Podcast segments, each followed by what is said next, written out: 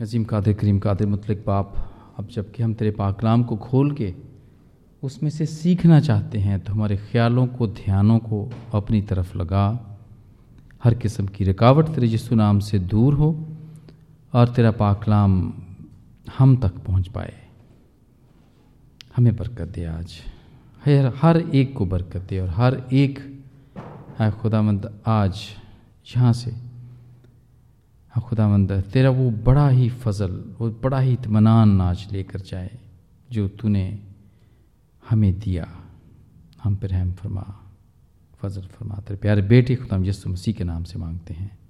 आमीन आमीन। हमने बहुत दिनों तक तमसीलों में सीखा, जो खुदावंद ने तमसीलें कहीं, उसके मुताबिक हमने सीखा। और खुदावंद का शुक्र है कि खुदावंद ने तमसीलों के ज़रिए से भी हमें बहुत कुछ सिखाया, क्योंकि खुदावंद का पाकलाम तो ऐसा ही है कि वो हर तरह से हमें सिखाता है।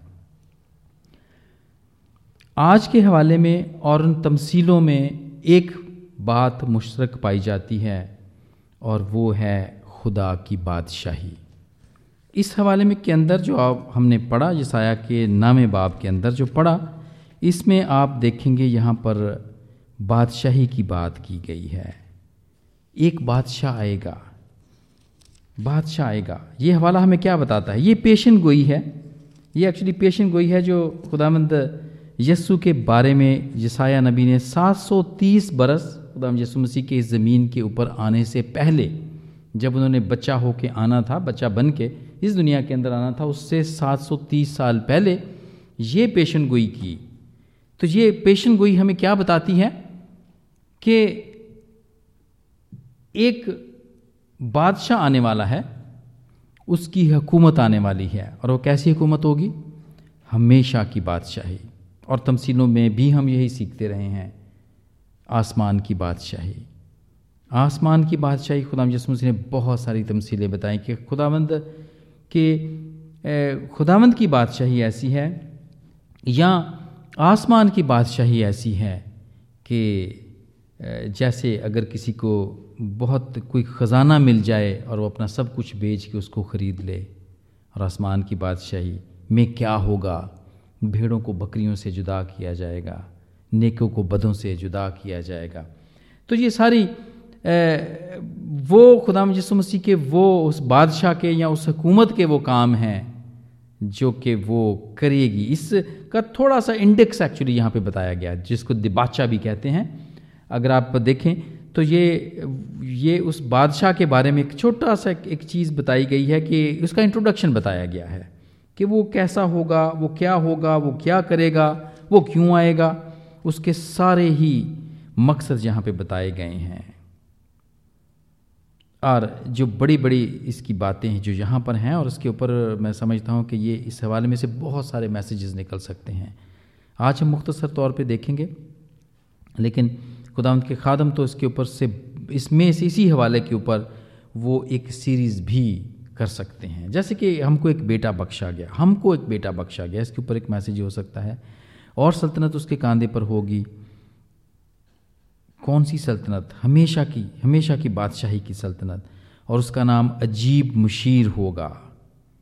अजीब मुशीर वेरी बेस्ट या इज़ वेरी स्ट्रेंज काउंसलर जो कि काउंसल करता है, जो कि आपके साथ बैठता है। जो कि आपके साथ बात करता है, जो कि आपको कायल करता है मायल करता है आपके, हमारे सबके दिलों को अच्छे कामों के लिए मायल करता है।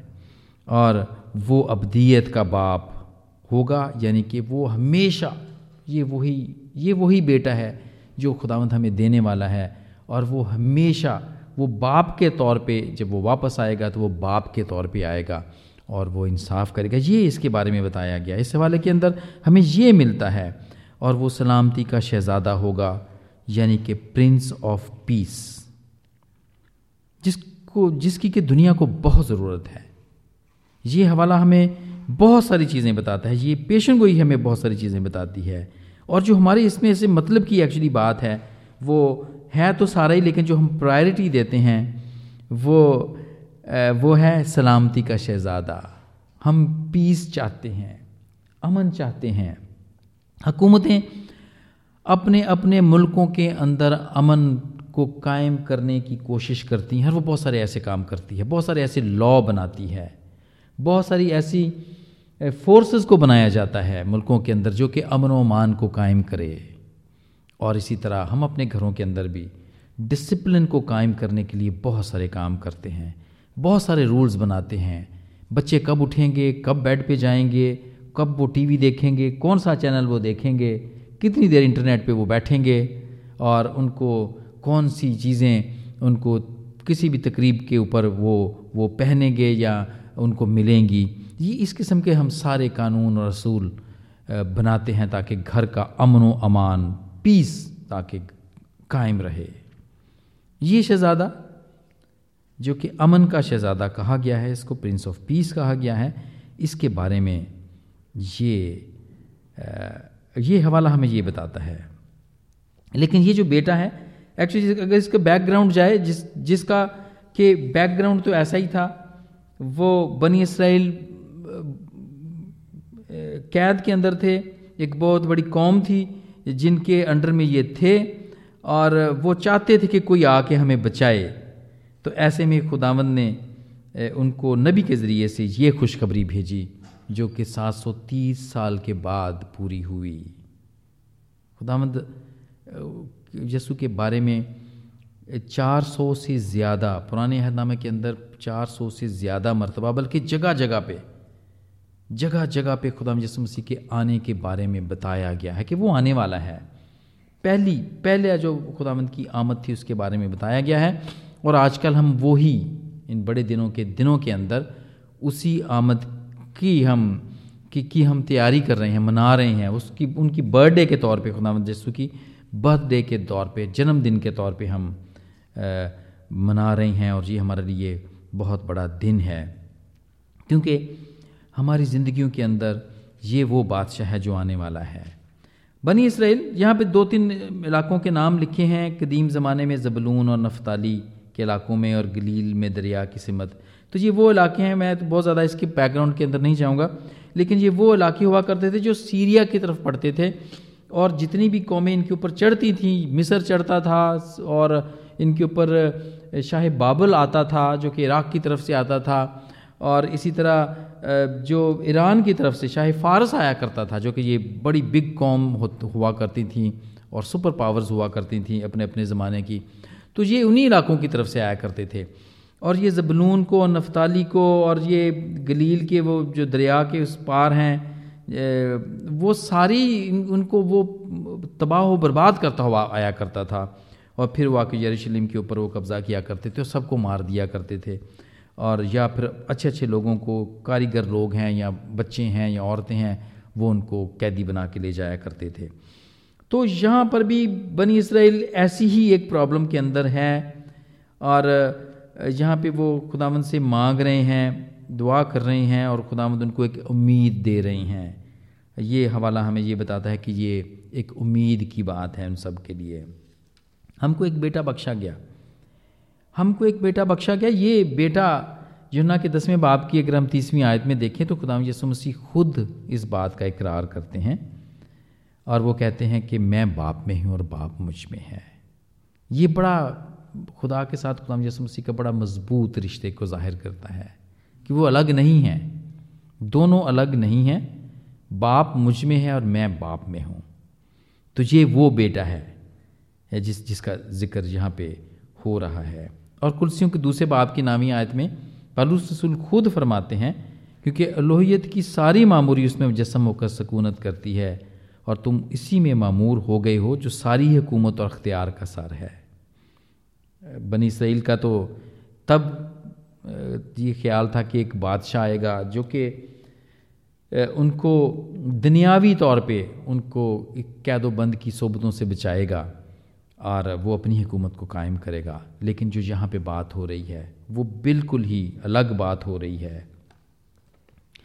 और ये वो बात हो रही है, इस ज़मीन के ऊपर खुदामद की बादशाही की जो बात हो रही है, ये बिल्कुल ही अलग बात हो रही है।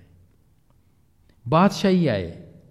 खुदामंद की बादशाही के बारे में यहाँ पे बताया कि उसकी सल्तनत के इकबाल और सलामती की कुछ इंतहा ना होगी। खुदावन ने तो ये ज़मीन, हमने बहुत दफ़ा बहुत दफ़ा ऐसे हवाले हैं हमारे पास यहाँ पे कि वो बताया गया है कि खुदावंद मालिक है, आसमान और ज़मीन को बनाने वाला है। लेकिन यहाँ पे हम जब देखते हैं बहुत सारी हवालों के अंदर जो ख़ास तौर पर दवायरबानी के अंदर भी हम देखते हैं तो हम वहाँ पे ये देखते हैं, हम कहते हैं कि खुदामद तेरी बादशाही आए, जिस तरह आसमान पर तेरी बादशाही है ज़मीन पर भी आए। तो यहाँ पे बहुत सारी बातें हमें कभी कभी कन्फ्यूज़ करती हैं, लेकिन मेरे जीज़ो ये कन्फ्यूज़न आज हम मिल के सीखेंगे कि ये क्या है। बहुत सारे हवालों के अंदर हमें बताया गया, पाकलाम के अंदर लिखा है कि खुदावंद मालिक है। दूसरा सलातीन की उन्नीसवीं बाप में लिखा है, जिसाया के सैंतीसवें बाप की सोलहवीं आयत में लिखा है, दानियल के चौथे बाप की सत्रहवीं आयत में लिखा है और इस तरह दानियल के पाँचवें बाप की इक्कीसवीं आयत में लिखा है, दूसरी तवारीख के बीसवें बाप की छठी आयत में लिखा है और अजरा के पहले बाप की दूसरी आयत में भी बताया गया है कि खुदामद मालिक है, आसमान का भी और ज़मीन का भी। लेकिन है क्या, हुआ क्या? हम खुदामद यसू ने खुद जब इस ज़मीन के ऊपर आए तो उन्होंने जब हमें दुआ करना सिखाई तो उन्होंने ये दुआ सिखाई हमें कि तेरी बादशाही, कि ये ऐसे दुआ करें हम कि खुदामंद की बादशाही ज़मीन के ऊपर आए। ऐसा क्यों हुआ? ये क्यों? यहाँ पे ये दो बातें तो दो बातें अलग अलग क्यों हैं? हमें क्यों नज़र आती हैं? अगर हम पास्ट में चले जाएँ तो हमें यहाँ पे एक मसला नज़र आएगा, हमें एक प्रॉब्लम नज़र आएगा जो कि पैदाइश की किताब में हुआ।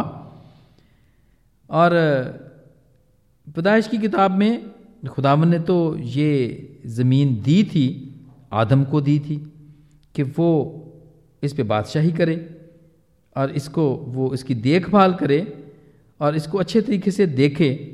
लेकिन हुआ क्या कि हमने ज़मीन जो है वो खो दी। हमने ज़मीन को खो दिया और ये शैतान के हाथ में चली गई। अगर हम पैदाइश के पहले बाप की सताईसवीं और तीसवीं आयत में देखें तो यहाँ पे यूँ दर्ज है, खुदा ने उनको बरकत दी, यानी कि इंसान आदम और हवा को बरकत दी और कहा कि फलो और बड़ो और ज़मीन को मामूर और महकूम करो। महकूम करो यानी उसके ऊपर आप अपना अख्तियार रखो। और समुंदर की मछलियाँ और हवा के परिंदों और कुल जानवरों पर जो ज़मीन पर चलते हैं, अख्तियार रखो। ये इख्तियार दिया हुआ था। आदम को दी हुई थी ये ज़मीन। लेकिन हुआ क्या? आज भी है, मैं समझता हूँ कि बिल्कुल आज अगर आप कहें कि अफ़गानिस्तान के अंदर या सीरिया के अंदर, या पाकिस्तान के अंदर, या और बहुत सारे ऐसे ममालिक हैं। आप समझे कि अगर जो वहाँ पे गवर्नमेंट है, जो के हैं, जो कि ऑफिशियली है जो भी गवर्नमेंट है तो वो हमें वो गवर्नमेंट नज़र नहीं आती है वहाँ पे। वहाँ पे कुछ और लोग हैं जिन्होंने उस सरजमीन के ऊपर कब्ज़ा किया हुआ है और वो अपने असूल और अपने कानून वहाँ पे नाफज करना चाहते हैं। हालाँकि उनकी हुकूमत नहीं है। लेकिन बहुत सारे लोग उनके साथ हैं। वो क्यों साथ हैं? इसलिए कि वो उन हुकूमतों के नाफरमान हैं। और वो जो हुकूमतें जिनकी फरमंबरदारी करनी चाहिए, वो उन हुकूमतों के और उन असूलों के और उन कानून की वो फरमाबरदारी नहीं करती। और वो उन लोगों की फरमाबरदारी करती हैं जिन्होंने एक सो कॉल्ड अपनी ही एक हुकूमत बनाई हुई है। मेरे चीज़ों बिल्कुल इसी तरह शैतान ने इस ज़मीन के ऊपर पहली दफ़ा जब उसने हवा को और आदम को बहकाया और इन दोनों को उसने अपनी तरफ़ कर लिया खुदा की नाफरमानी के ज़रिए से, वो भी शैतान के हो गए और खुदा ने उसको इस ज़मीन को लानती करार दिया और इस ज़मीन पे उनको उनको फेंक दिया और उनको कहा कि अब तुम इस ज़मीन के ऊपर रहोगे। ऐसे बहुत सारे हवाले हैं जो हमें पता चलता है कि शैतान जो है इस दुनिया का मालिक है।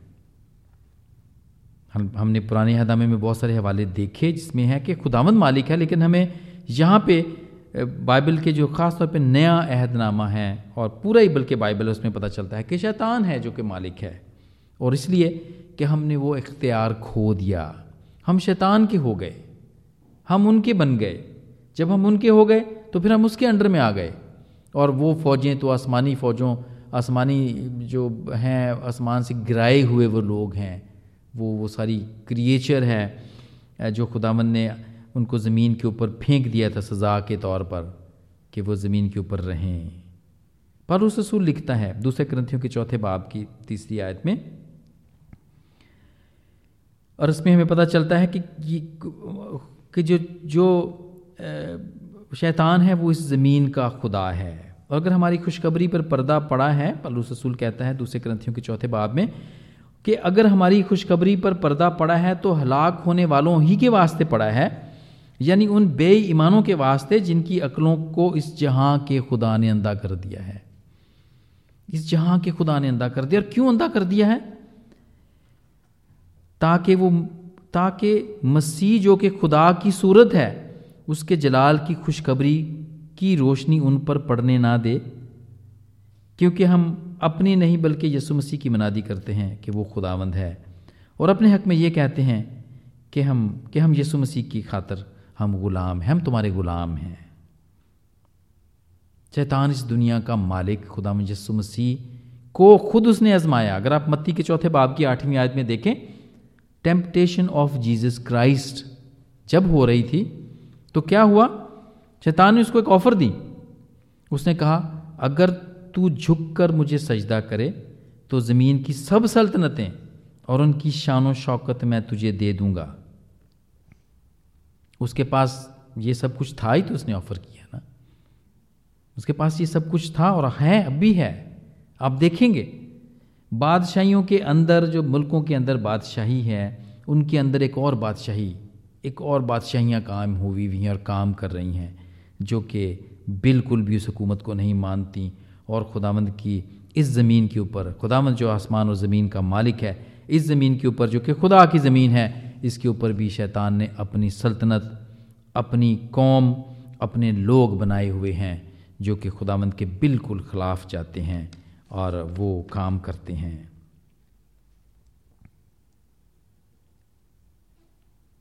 खुदामंद की सल्तनत अभी कायम नहीं हुई है। जब हमने ज़मीन का अख्तियार खो दिया तो खुदामंद यसु मसीह के बारे में कहा गया। बहुत सारी तमसीलें हैं। आपने पिछली दफ़ा हमने ये मिल के सीखा कि एक आदमी था, उसने पाकिस्तान लगाया और फिर वो बादशाही हासिल करने के लिए चला गया और फिर बड़ी देर के बाद उसने कुछ सालों के बाद अपने नौकरों को भेजा कि वो जाके उसका पाकिस्तान का हिसाब किताब लें। वो तो जो पाकिस्तान पे मज़दूर जो जिसके जिसको ठेके पे दिया गया था, वो ठेकेदारों ने पकड़ के उस नौकरों को मारा, फिर उसने और नौकरों को भेजा, फिर उन्होंने उनको भी मारा, कईयों को मारा, कईयों को ज़ख्मी किया, कईयों को भगा दिया। फिर उसने कहा, मैं अपने बेटे को भेजता हूँ मैं, वो इसका तो लिहाज करेंगे। लेकिन क्या हुआ? जब उसने बेटे को भेजा तो उन्होंने कहा कि यही वारिस है। आओ इसको पकड़ें, इसको कत्ल करें, ताकि ये आइंदा को वारिस ना रहे।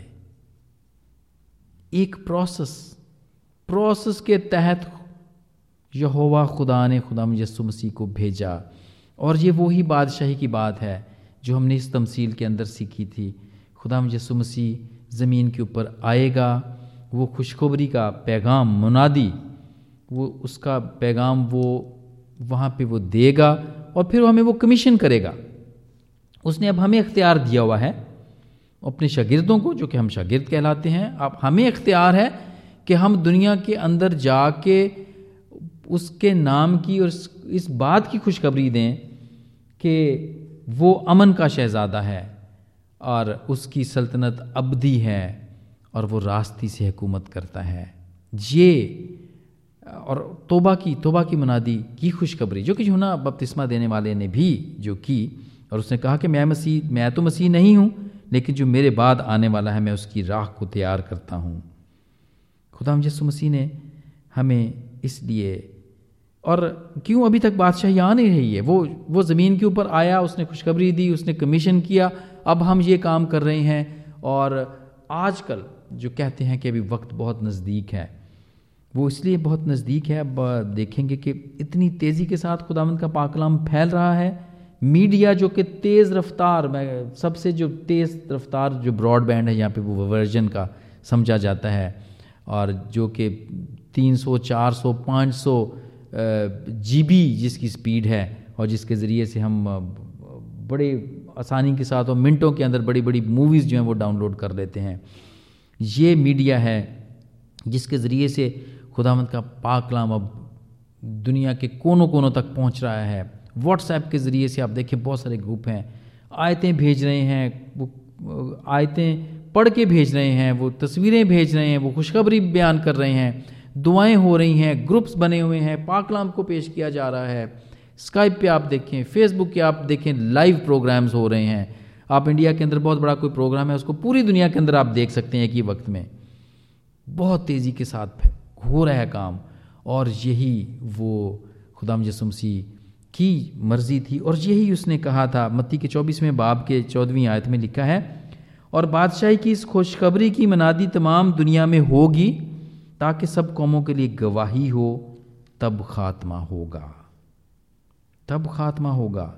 ये जो प्रोसेस है, खुदाम मसीह के आने का, और खुशखबरी देने का, और फिर सारी दुनिया में फैलाने का ये जो प्रोसेस है, ये आजकल जो हो रहा है तेज़ी के साथ, ये हमें बता रहा है कि खात्मा बहुत जल्द होने वाला है। बहुत जल्द। खात्मा होने वाला है। अदालत होने वाली है। हमने जाल की तमसील सीखी। ड्रैगनेट की जब हमने तमसील पिछली दफ़ा में सीखी तो उसमें यही है कि जाल फेंका जाता है दरिया के अंदर और वो बड़ी तादाद के अंदर मछलियों को जमा करते हैं और फिर उनको आखिर में खींच के खुदाम के फरिश्ते आते हैं और उसको आखिर में खींच के और अच्छी अच्छी मछलियों को तो रख लेते हैं। जो ख़राब मछलियाँ होती हैं, जो बीमार मछलियाँ होती हैं, जो मुर्दा मछलियाँ होती हैं, उनको वो वापस दरिया के अंदर डाल देते हैं।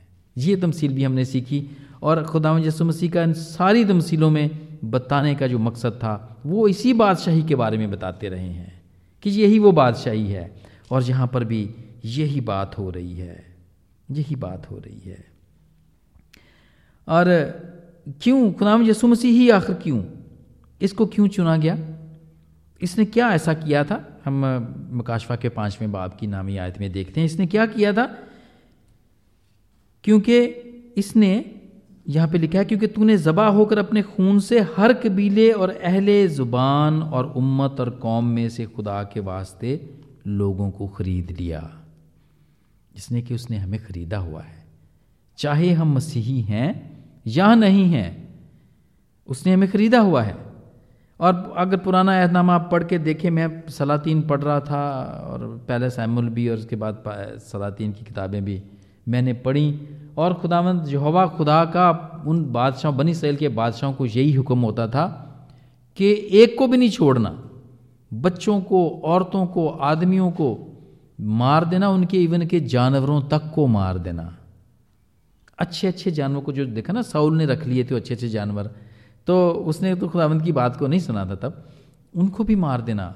यहोवा खुदा का वो कानून, शरीयत का जो कानून था, वो तो बड़ा सख्त कानून था। उस पर हम चल नहीं सकते थे। लेकिन खुदाम यसु मसीह ने जब हमें ख़रीद लिया तो फिर खुदाम यसु मसीह ने अपनी बादशाही को कायम करने के लिए, अपनी तालीम को कायम करने के लिए हमें सिखाया कि हम क्या कर सकते हैं। उसने हमें मुआफ़ी का, उसने हमें फजल का उसने हम पे फजल किया और आज हम जितने भी गुनाह करते हैं चूँ गो कि हम रोज़ बरोज़ बहुत बहुत बड़े बड़े भी गुनाह करते हैं, छोटे गुनाह भी करते हैं। लेकिन पादी साहब हमारे कहा करते हैं कि गुनाह गुनाह ही है। गुनाह है, जो चाहे वो छोटा हो, चाहे वो बड़ा हो, जो सिन है, वो सिन है। लेकिन हमें एकदम से सज़ा नहीं मिलती है, इसलिए कि खुदा मसीह हमारे दरमियान में है। यहोवा बाप के और हमारे दरमियान में खुदा यसु मसीह है। और वो हमें हलाक नहीं होने देता, इसलिए कि उसने हमें ख़रीदा हुआ है। और पहले आदम ने जो कि ज़मीन को खो दिया था, शैतान के हाँ खो दिया था, अब ये जो दूसरा आदम है, ये इसे दोबारा पाएगा। किस तरह पाएगा? जब वो इस दुनिया के अंदर आएगा और जब वो अदालत करेगा, जब वो इंसाफ करेगा तो फिर वो इस ज़मीन के ऊपर अपने लोगों को रखेगा। और जो उसके लोग, जो उसकी बातों के ऊपर नहीं चलते, जो उसकी बातों को सुन के और फिर उसको उस पर अमल नहीं करते हैं और उसको कबूल नहीं करते हैं, वो उन्हीं ख़राब मछलियों की तरह, बीमार मछलियों की तरह और उसी तरह वो मुर्दा मछलियों की तरह उस हमेशा के आग के से जलने वाले दरिया के अंदर वो फेंक दी जाएँगी। और मेरे चीज़ों आज इस बड़े दिन के मौके पर जबकि हम उसकी पहली आमद की खुशी को मना रहे हैं तो हम उसकी दोबारा आमद के बारे में भी बात कर रहे हैं। उसकी हम इंतज़ार कर रहे हैं उसके आने का। और जो उसमें है, वो बड़ी ही जाँ फशानी के साथ और बड़ी ही वो एक्साइटेडली उसका इंतज़ार कर रहे हैं कि वो कब आए और हम हवा में उठ के उसका इस्तकबाल कर सकें। हम ये वो पाँच कवारियों की तरह हैं जो बिल्कुल तैयार हैं, जो बिल्कुल तैयार हैं, जिनके चिराग जले हुए हैं, जिनके पास अजाफी तेल है पाखरू का अजाफी तेल है, वो बिल्कुल तैयार हैं कि उसका हम इस्तकबाल कर सकें। आज इस बड़े दिन के मौके पर, जबकि बड़े एतराज़ात उठाए जा रहे हैं, शैतान बड़ी कोशिश कर रहा है कि हम उसकी पहली आमद को भी ना मनाएँ और उसकी पहली आमद की रोशनी में हम उसकी दूसरी आमद को भी ना मनाएँ, जैसे कि बस बनी इसराइल अभी तक इंतज़ार कर रहा है उसकी पहली आमद का। तो बहुत सारी दुनिया के अंदर ऐसे लोग हैं, शैतान, जो जिनको उभारता है, वो कहते हैं कि ये बड़ा दिन कहाँ लिखा हुआ है कि मनाएँ। ये पाकलाम में तो नहीं लिखा हुआ कि मनाएँ इसको। ये ट्री हमें क्या बताता है? ये डेकोरेशन हम क्यों करते हैं? हम तो ये तोहफे तहफ़ अपने आप को ही बस दे के खुश हो जाते हैं। हम तो गरीबों का ख्याल नहीं रखते। भाई तुम्हें कौन मना करता है? आपको कौन मना करता है कि गरीबों को आप उन, उन, उन, उनकी लुक आफ्टर ना करें? आप करें आपके इर्द गिर्द तो बहुत सारे लोग हैं। हमारे वॉल्सॉल के अंदर बहुत सारे बेघर लोग हैं भूखे लोग हैं जो कि हमारा चर्च उनको एक ने बनाया एक, एक, एक उनके लिए एक डिपार्टमेंट खोला है जहाँ पे वो और फ़ूड बैंक बनाया है जहाँ पे लोग अपने अपने उनके लिए खाने लेके आते हैं और वहाँ पे छोड़ते हैं और वो लोग खाते हैं। मेरे जीज़ो पालू रसूल लिखता है, आज जो हम ये डेकोरेशन करते हैं, जो ट्री लगाते हैं, जो खुशियाँ मनाते हैं, जो टीवी के ऊपर, रेडियो के ऊपर और व्हाट्सएप पर हर जगह पे हम ऐसे ऐसी हम तस्वीरें लगाते हैं जो कि हमें ये बताता है कि बड़े दिन के दिन हैं। इससे क्या होता है? सांता के बारे में, सांता के बारे में भी बहुत बहुत ज़्यादा अतराज़ात होते हैं। लेकिन पालूस रसूल हमें क्या कहता है? फिलिपियों के पहले बाप की पंद्रहवीं आयत में। वो कहता है कि ये तो खुशखबरी की बात है। जब हम ये सारी चीज़ें करते हैं तो हम खुदा मसीह की पहली आमद के बारे में एक्चुअली हम खुशखबरी दे रहे होते हैं। जिन जिन घरों के अंदर लाइटें लगी हैं और स्टार्स लगे हुए हैं ट्रीज़ लगे हुए हैं, जो कि अगर आपने अपनी, हमें तो लगाए हैं, मेरे बच्चों ने तो लगाए हैं, और हमारी जो बाहर की विंडो है, उसके ग्लास में जो बाहर से लोग जाते हैं, उनको पता चलता है कि ये क्रिसमस की मैरी क्रिसमस लगा हुआ है और लाइटें भी लगी हुई हैं। इसी तरह पाकिस्तान, इंडिया के अंदर भी बहुत सारे ऐसी जगहें हैं जहाँ पर ये सब हो रहा है। तो ये हो क्या रहा है? पर रसूल फिलिपियों के पहले बाप की पंद्रहवीं आयत में लिखा हुआ है। अगर आपने निकाला है तो ज़रूर पढ़ सकते हैं, जिसने भी निकाला है। और अगर नहीं निकाला तो मैं पढ़ देता हूँ। फिलिपियों के पहले बाब में लिखा है कि बाज हसद से और झगड़े की वजह से मुनादी करते हैं और बाज नेक नीति से। खुदावंद के के सब बातों की मुनादी करते हैं। लेकिन क्या है? वो कहता है तो फिर क्या हुआ? ये कि हर तरह से मसीह की मुनादी होती है। हर चाहे बहाने से हो, चाहे सच्चाई से हो, हर तरीके से उसकी मुनादी होती है। चाहे वो मसीही ये डेकोरेशन कर रहा है, या इसको मना रहा है, चाहे वो गैर मसीही, अपने कारोबार को चमकाने के लिए। आप देखें टाउन के अंदर लाइटें ऑन होती हैं, और क्रिसमस के पहले ही हफ़्ते में वो ऑन हो जाती हैं, और उसमें बहुत सारे, सब लोग मसीही नहीं हैं, गैर मसीही भी हैं, जो कि इसको लाइट्स को ऑन करने में हिस्सा लेते हैं, और अपने घरों में, अपनी शॉप्स के ऊपर वो लगाते हैं। तो पारूस उनके बारे में लिखता है तो फिर क्या हुआ? बहाने बहाने से मसीह की खुशखबरी की मुनादी होती है कि वो आया था, उसने ये सारा काम किया है, अब वो फिर दोबारा आने वाला है और वो जज के तौर पे आने वाला है, जहाँ पे वो इंसाफ करेगा। वो हलीम के तौर पे अब नहीं आएगा और वो जब आएगा तो अपने लोगों को जब वो जमा कर लेगा तो ये उसकी बादशाही है। और जब हम ये दुआ करते रहते हैं कि तेरी बादशाही आए तो उसका बैकग्राउंड ये है कि तेरी खुशखबरी सारी दुनिया तक फैल जाए जल्दी से और तू जल्दी से आ जाए और हम तेरे साथ उस बादशाही के अंदर हिस्सा ले सकें। और मेरे चीज़ों, आज इन बड़े ही ब्लेसड डे के अंदर जाके पूरी दुनिया खुदावंद के पहले जन्मदिन की, पहले आमद की तैयारी के अंदर मसरूफ़ है, उसको मना रही है तो हम ज़रूर इस बात का भी ख्याल रखें कि वो फिर दोबारा आने वाला है, बल्कि हम उसकी आरज़ू रखें कि वो बहुत जल्द आए और हम हम हवा में उड़ के उसका इस्तकबाल कर सकें। और खुदामंद इस पाकलाम के वसीले से आज मुझे और आप सबको बरकत दे। आमीन।